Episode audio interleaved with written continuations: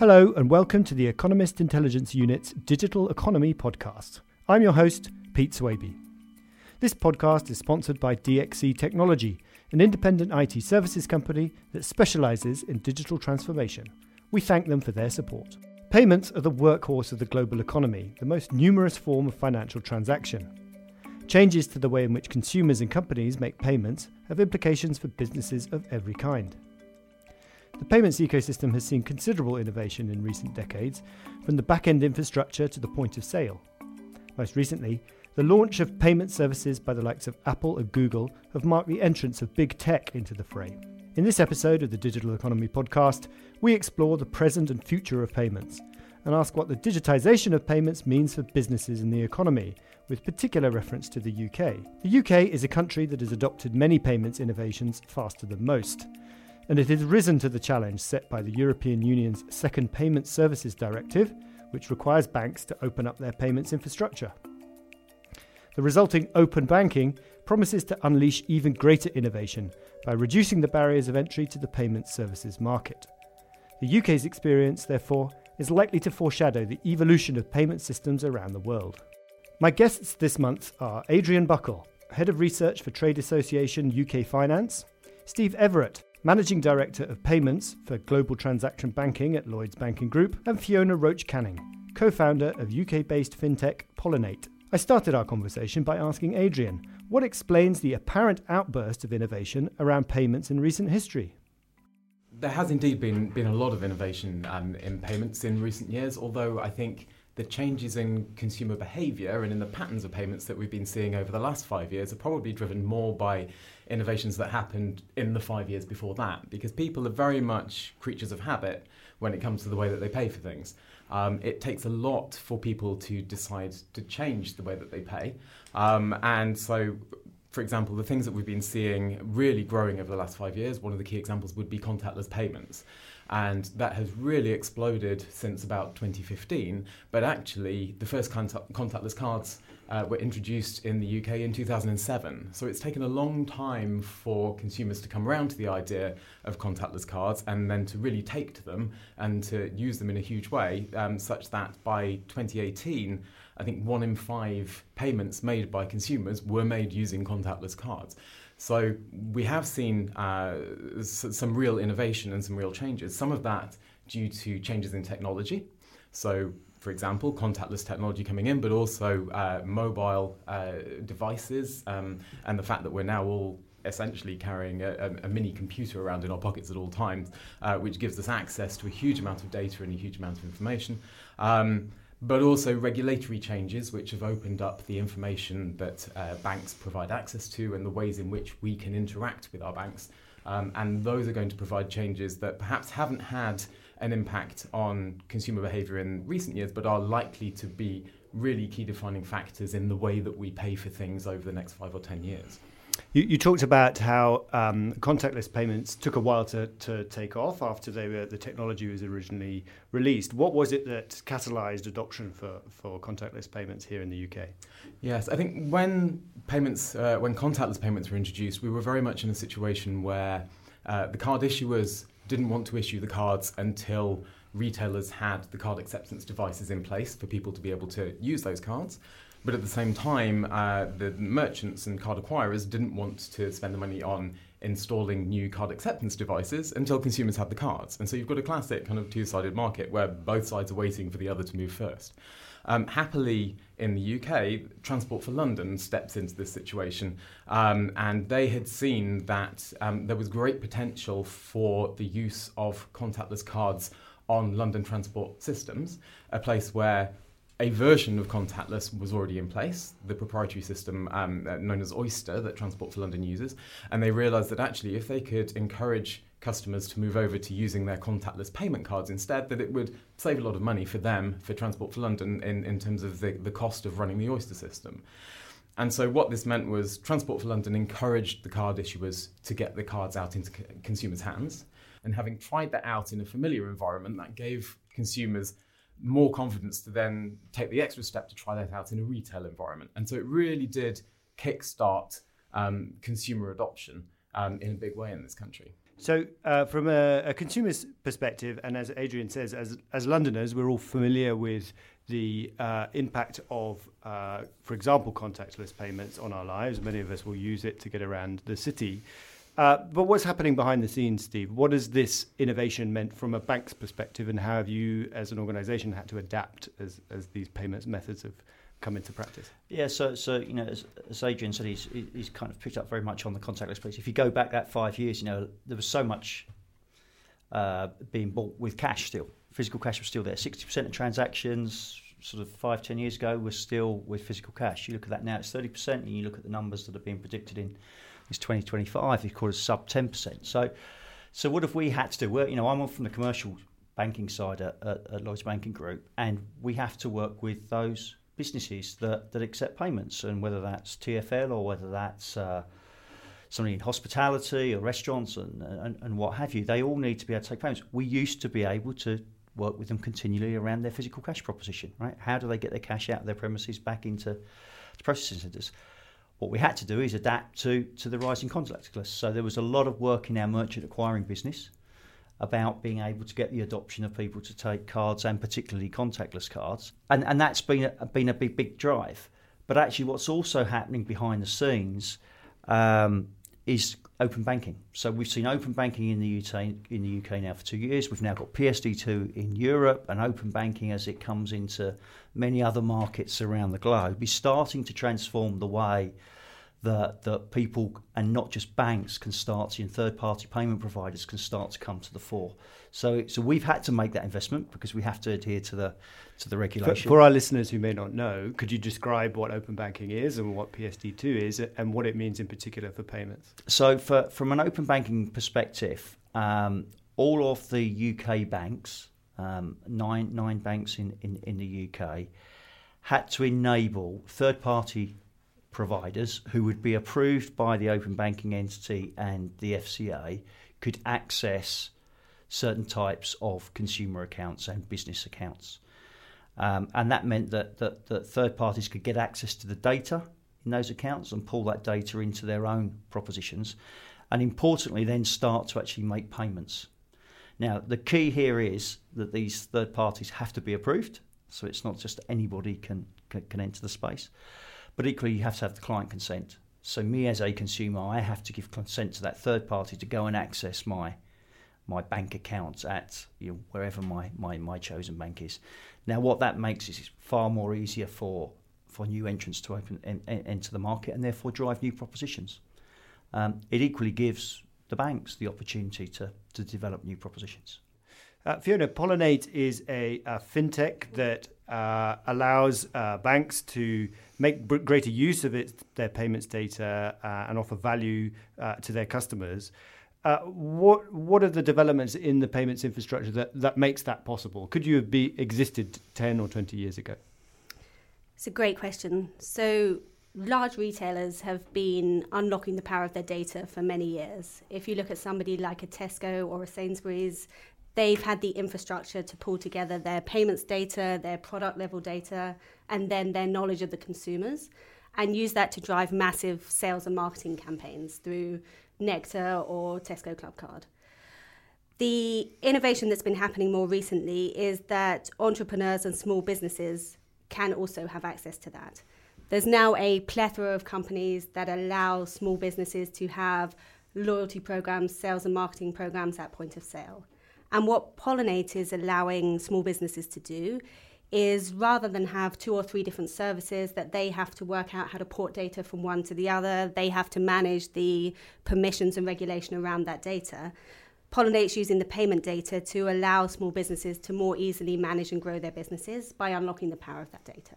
So rather than on a Sunday night when you want to be having dinner with your family, um, downloading all of your transactions into Excel to send them to your accountant to do your accountancy, we can enable that at the click of a button. More, more generally, um, what role do you see fintechs having in the payments e- ecosystem now as a result of, of open banking? As, as Steve has described, there's more opportunity for entrants to enter the market. What, what role do you think fintechs will play?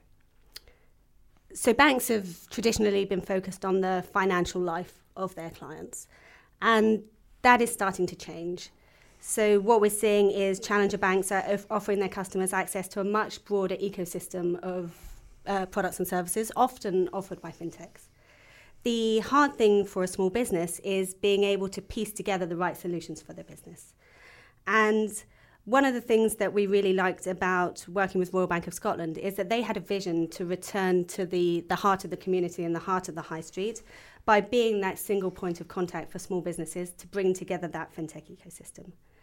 And for banks, it's always going to be about prioritization, Steve. I'm sure mm-hmm. you can agree to this. There's regulation to adhere to, large platform migrations. And what fintechs can do, like Pollinate, is 100% focus on that one pain point that they're solving for the merchant, whether that be being able to digitize a loyalty scheme or be able to more easily have their data flow into an accountancy package. And that's where I think you get the real power of banks working with fintechs.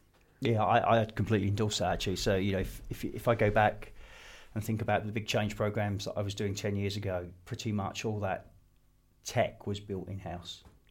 Um, now, almost every big change program I do, um, there are third parties involved, right? So we've just put in a new cash management and payments platform for some of our largest corporate institutional clients. We've gone and bought that from what I'd probably call big tech. But actually, the beauty then is to be able to take that and work with fintechs to develop, as you say, niche needs, need, resolve niche pain points. You may put two or three different solutions together from two or three different fintech. And actually, for the collective power of that and the speed to market and the ability to experiment, um, is, is kind of game changing in terms of our ability to get to market. And Steve, you mentioned open banking. Uh, we've had the privilege to build Royal Bank of Scotland's open banking solution for them called Payit, mm-hmm. uh, which is live online and live in pilot at point of sale as well.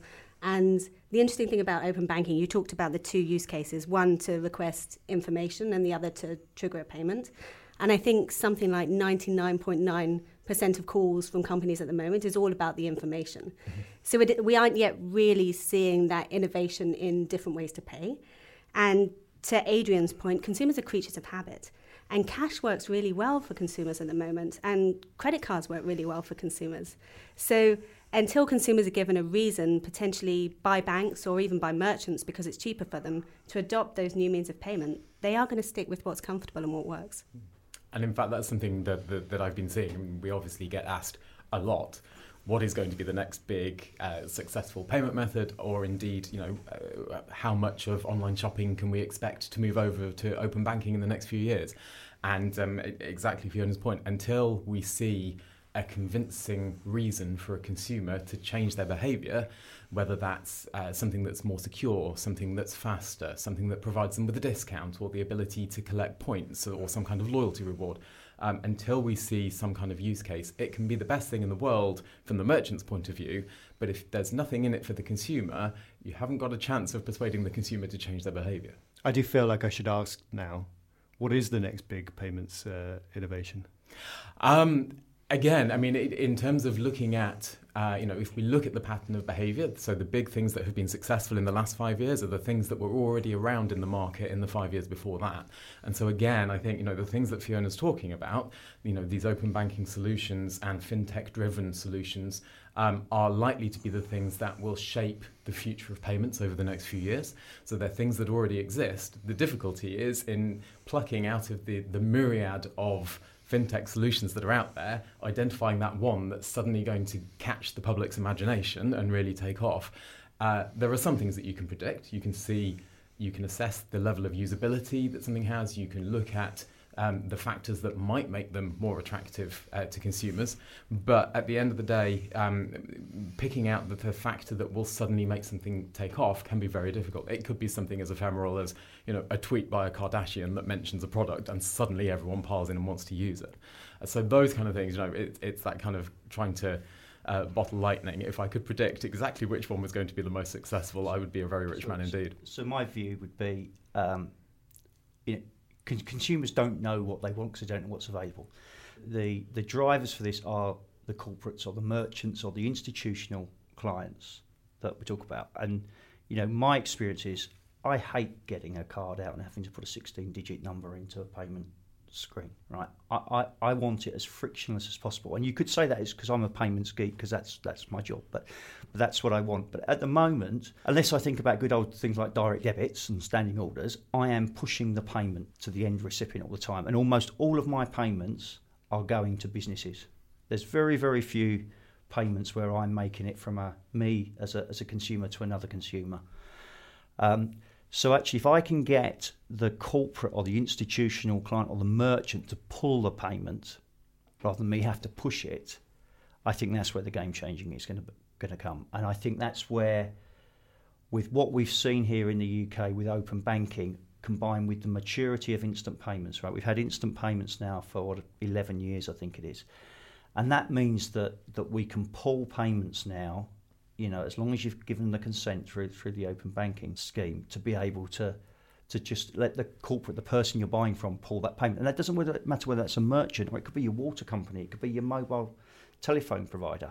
And if you look out to to Asia, you know, you go around Singapore now, almost every payment journey has been pulled through kind of open banking using APIs. API technology has really kind of become game changing in the last couple of years.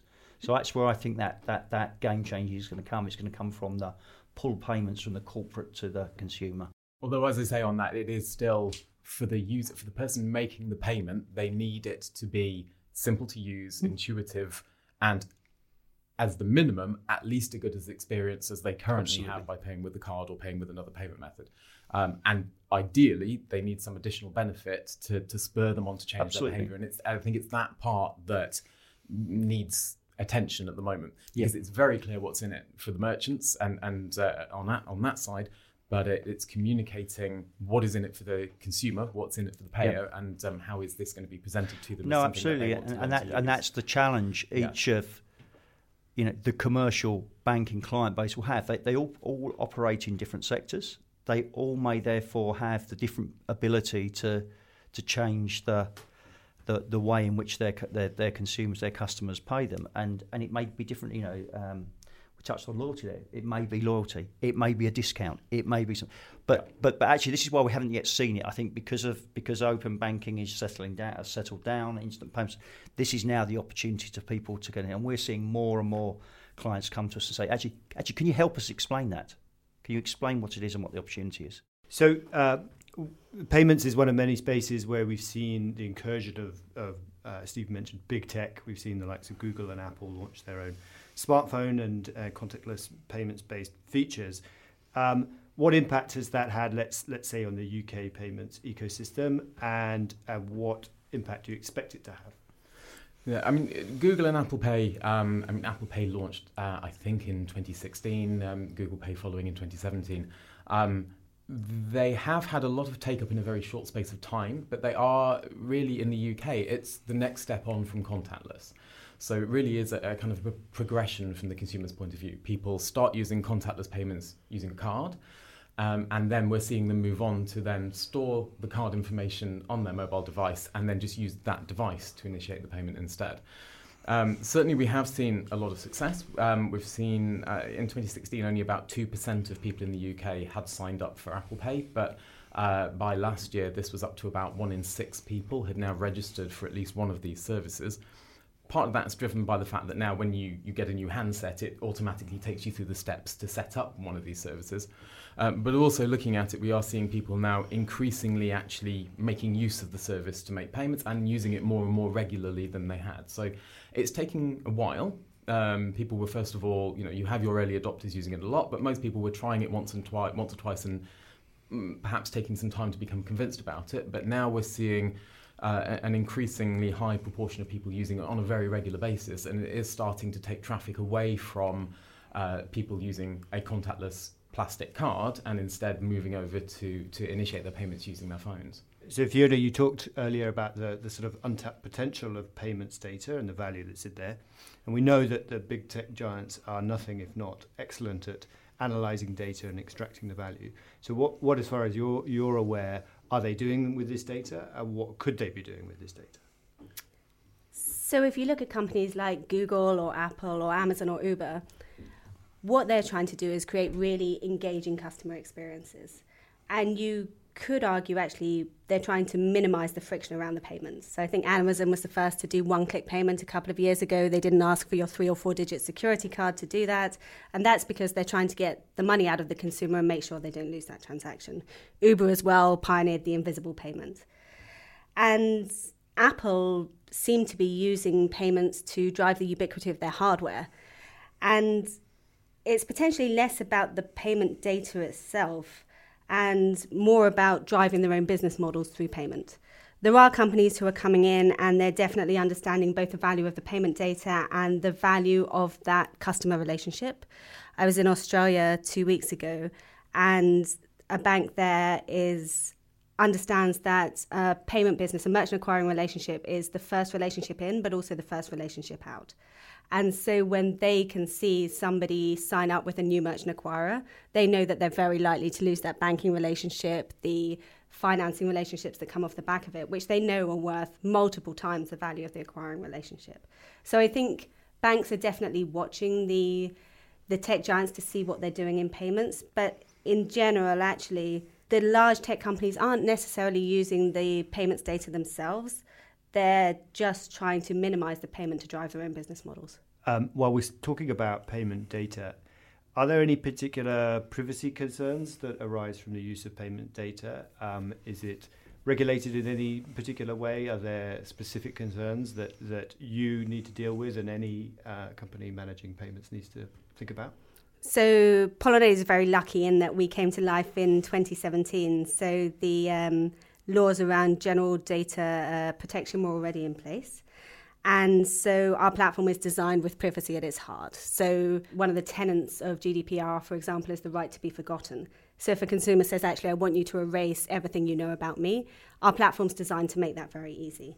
Whereas other companies had to understand all the places that data was and design entire new sets of processes to enable that customer to be forgotten payments data, you can learn a lot about an individual. So, for example, if we looked at your current account information, we could tell not just that you drove a car, we could actually tell the specific car that you drove because your registration is returned um, as part of payment information. We could work out your fuel consumption by the amount you're topping up. We could probably work out how many children you have, whether you're an environmentally conscious purchaser, whether you're price sensitive. So you have to be very careful around the personally identifiable, inf- identifiable information that you find in payments data. And consumers have a lot of trust in banks being able to do that. Banks have a long history in appropriately using payments data. And that is a concern about giving data to tech giants who don't necessarily yet have that trust. I think it's also one of the challenges with open banking as well is how do you empower the consumer to understand who has access to their data and how do you enable them to differentiate between who is a licensed, approved, and regulated business who is going to be responsible and deal with their data in a responsible way, and how do they distinguish them from someone who is perhaps a fraudster or scam artist or someone who is out to either steal their data and use it for nefarious purposes or alternatively initiate a payment that the consumer does not wants to be made. So there is a certain uh, amount of work I think that still needs to be done there in terms of both consumer education, but also the signalling to the consumer and to, to enable them to make that distinction and keep themselves safe when shopping online and when using these new kinds of services. Steve, another common concern uh, discussed uh, when we talk about the digitization of payments is the risk of exclusion, financial exclusion of people who cannot or, or will not or do not want to use digital devices for their payments. Uh, how grave of a threat do you think this is? Um, and obviously, Lloyds is a bank on which many people rely for their you know financial livelihood. What are you what are you doing to to manage this transition? So, so I, I don't see it as a imminent threat. Yes, of course, there's a driving growth of digital payments. I quoted the stats earlier. Um, but the reality is, not everybody has a smartphone a large proportion of the people still do not have a smartphone. They just do not have an iPad. And therefore, even if they use online banking to digitalise their payment, there's an awful lot of challenges around broadband in this country. So, so therefore, when you turn it back into the eyes again, as I as I keep unfortunately saying around, you know, a commercial client, a commercial client needs to be able to accept payments in many many different forms. If they can digitalise them, then that's great for them because it's more efficient and, and frictionless, etc., etc. But but where people haven't got the phones, they haven't got the broadband access, they have to take payments in different ways. So they will continue to take payments via cash.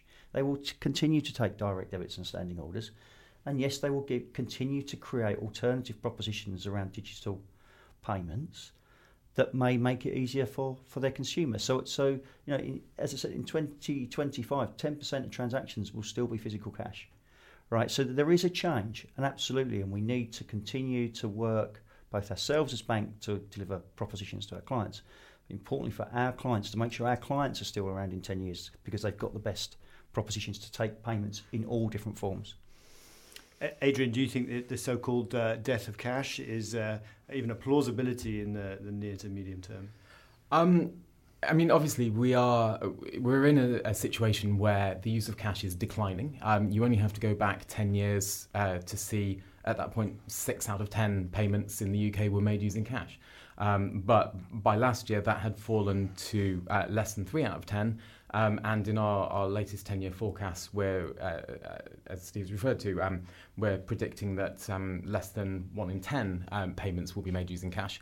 However, that should not be underestimated. That is still a very significant and very important payment method. And although we hear a lot of discussion about uh, the move to a cashless society, what we're actually seeing is a move to a society where we use cash a lot less than we did.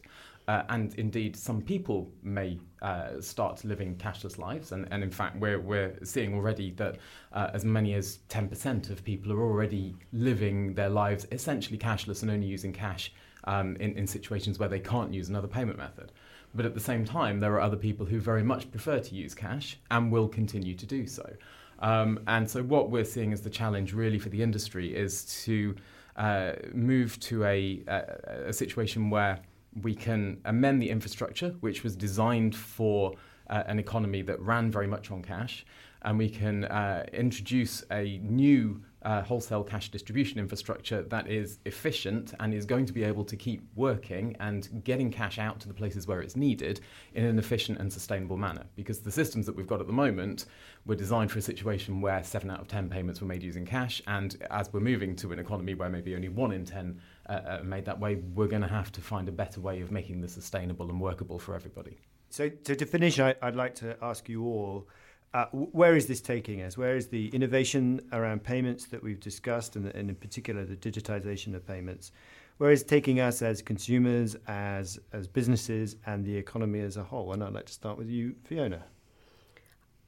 I think we can all agree that the digitization of payments and the data that it creates will be a net win for the economy as a whole. Um, similar to the way that there were some losers when Google came into advertising, like the Yellow Pages, for example, the net benefit for the economy was greater. And I think it will be the same in terms of access to payments data and the companies that that creates. In terms of where it's taking consumers and merchants, going back to one of Adrian's earlier points, it's really really hard to see what will be the next innovation in payments. But it's got to be that sweet spot in terms of what is meeting the consumer needs. Cash has great benefits for consumers. I was in South Africa last week and there was a whole line of people queuing up at an ATM to take out cash, to join another really long queue, to hand it over again and make a money transfer. But that trust in physically holding the cash, the tangibility of that, and the control it gave them was incredibly important. And until there's a payment method that makes sense for merchants because it's easier or because it's lower cost, and that provides those benefits to consumers, whether it be convenience, whether it's control, whether it's the tangibility, and that sweet spot comes together to, to cause that next leap. We don't know what that is yet, but it will be fascinating to see. Same question for you, Steve. So, so Where's this taking us? So, firstly, I, I mean, I think it's we, we, work in the payments industry. It's an incredible time to be part of the payment industry because of all of this change and innovation and, and an enhancement in technology to really develop new propositions for, for, for consumers and, and, and corporate clients. So we're going to see a convergence between cards and instant payments. You know, instant payments, there are now something like nearly 30 schemes around the globe. Open banking is opening up PSD2 across uh, across, uh, across obviously across Europe and that's going to create completely new propositions and new ways in which we make payments. Whether that's QR codes, you know, they haven't they haven't hit the I to say the Western world yet, actually. And actually, interestingly, South Africa, I was paying with QR codes only six weeks ago. it, I don't know where we will end up.